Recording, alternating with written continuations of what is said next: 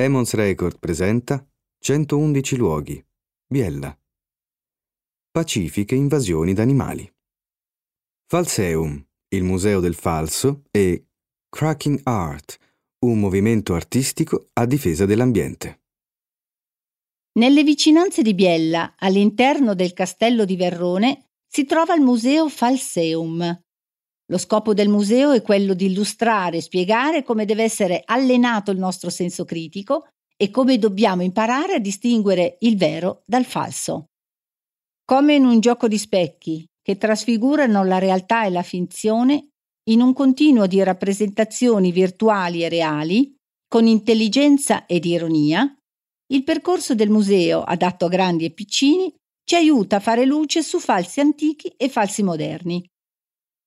Nell'epoca digitalizzata, quelle che chiamiamo fake news sono anch'esse strumenti messi in atto per ingannare, a fronte dei quali, parafrasando una nota canzone, solo una sana e consapevole capacità di autovalutazione salva il giovane dalla resa all'inganno.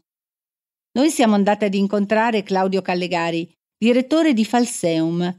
A lui chiediamo informazioni sugli animali fantastici che popolano le valli biellesi, perché Qualcuno va dicendo che nelle alte valli biellesi esiste un'antilope chiamata Dahu, con le corna da camoscio che ha la caratteristica di avere delle zampe sul lato del suo corpo più corte di quelle del lato opposto.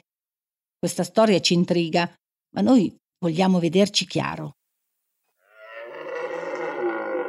Buono! Dahu, per cortesia!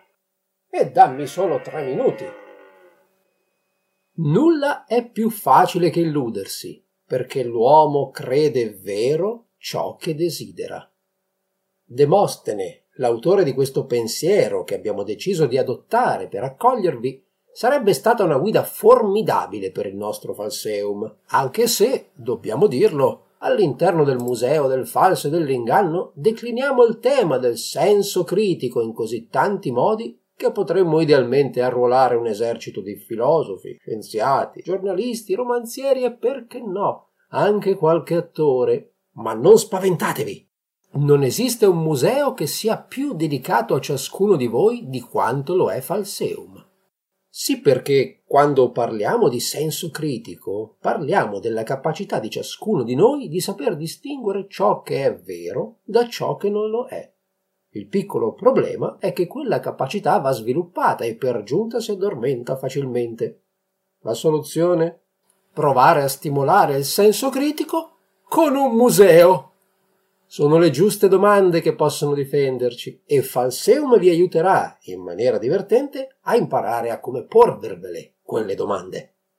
Vi sono molti modi nei quali si possono prendere delle cantonate. Quando va bene, per esempio, si rimane affascinati da qualche buffa credenza popolare, come quella che narra dell'esistenza di uno strano animale che si chiama Dahu, una sorta di muflone piemontese che a furia di camminare nello stesso senso attorno alla cima di una montagna ha sviluppato le zampe destre di lunghezza diversa da quelle sinistre. Assurdo. Quando va peggio, invece, può capitare di dare ascolto a chi ci sembra più simpatico, anche solo guardandolo in tv e seguirne i ragionamenti, senza però davvero valutarne la logica o la veridicità. E quindi ci troviamo distratti, ci fidiamo e decidiamo malamente con tutte le conseguenze reali del caso, conseguenze che possono essere molto serie. Ed eccovi svelato il motivo per cui Falseum esiste, non vi racconterò ora troppi dettagli, come il fatto che le sue stanze tematiche siano ricavate negli ambienti del castello medievale di Verrone, oggi ormai interamente recuperato, oppure che ogni sala sia allestita in maniera multimediale per rendere la vostra esperienza di visita avvincente e coinvolgente, oppure ancora che le sorprese a voi riservate vi faranno venire voglia di tornare. Insomma, Falseum è un museo vero, ma che tutto sembra tranne che un museo. Eh, ora però scusate, devo finire di dar da mangiare al mio amico zoppicante, appena sceso dalla montagna. Arrivo, arrivo.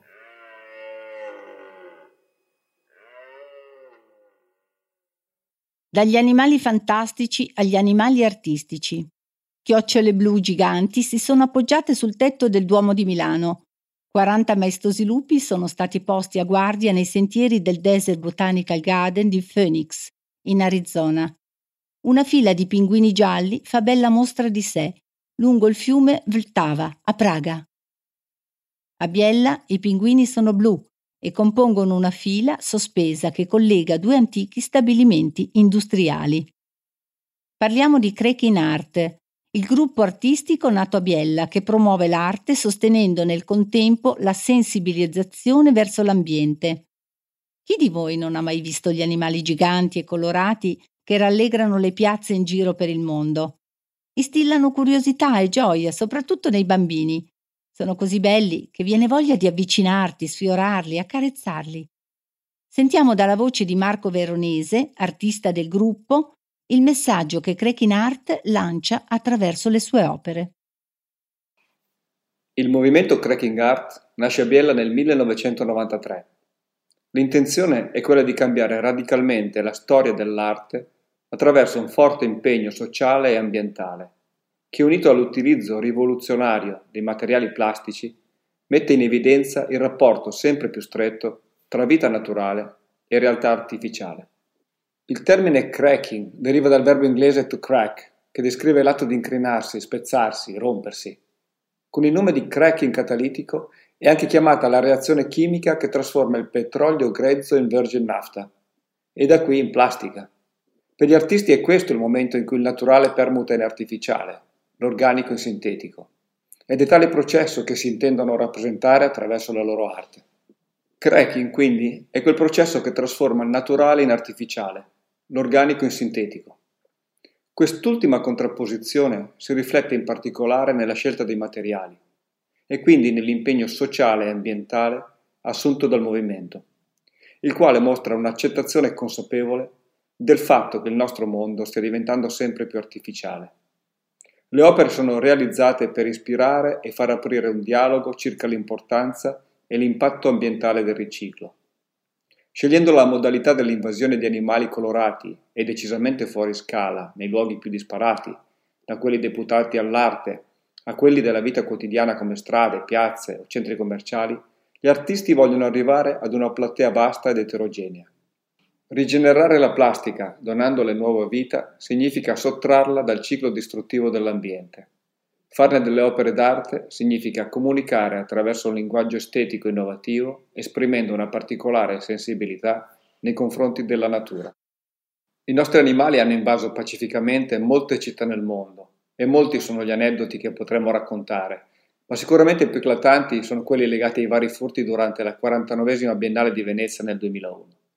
Avevamo installato centinaia di tartarughe color oro all'interno dei giardini di Castello, sede della prestigiosissima Biennale, e malgrado fossero piantate saldamente al terreno con catene e picchetti, ne furono rubate parecchie.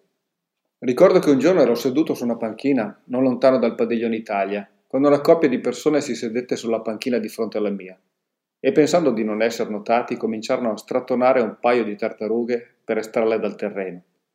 Io ero anche il documentarista del gruppo e avendo la mia telecamera sempre con me cominciai a filmare.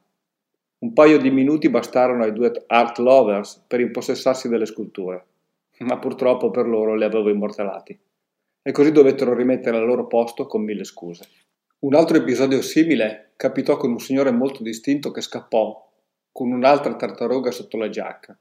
Venne rincorso per tutta Venezia e poi venne rintracciato nella sua camera da letto in uno dei più prestigiosi hotel della città lagunare. L'amore miete sempre vittime, anche l'amore per l'arte.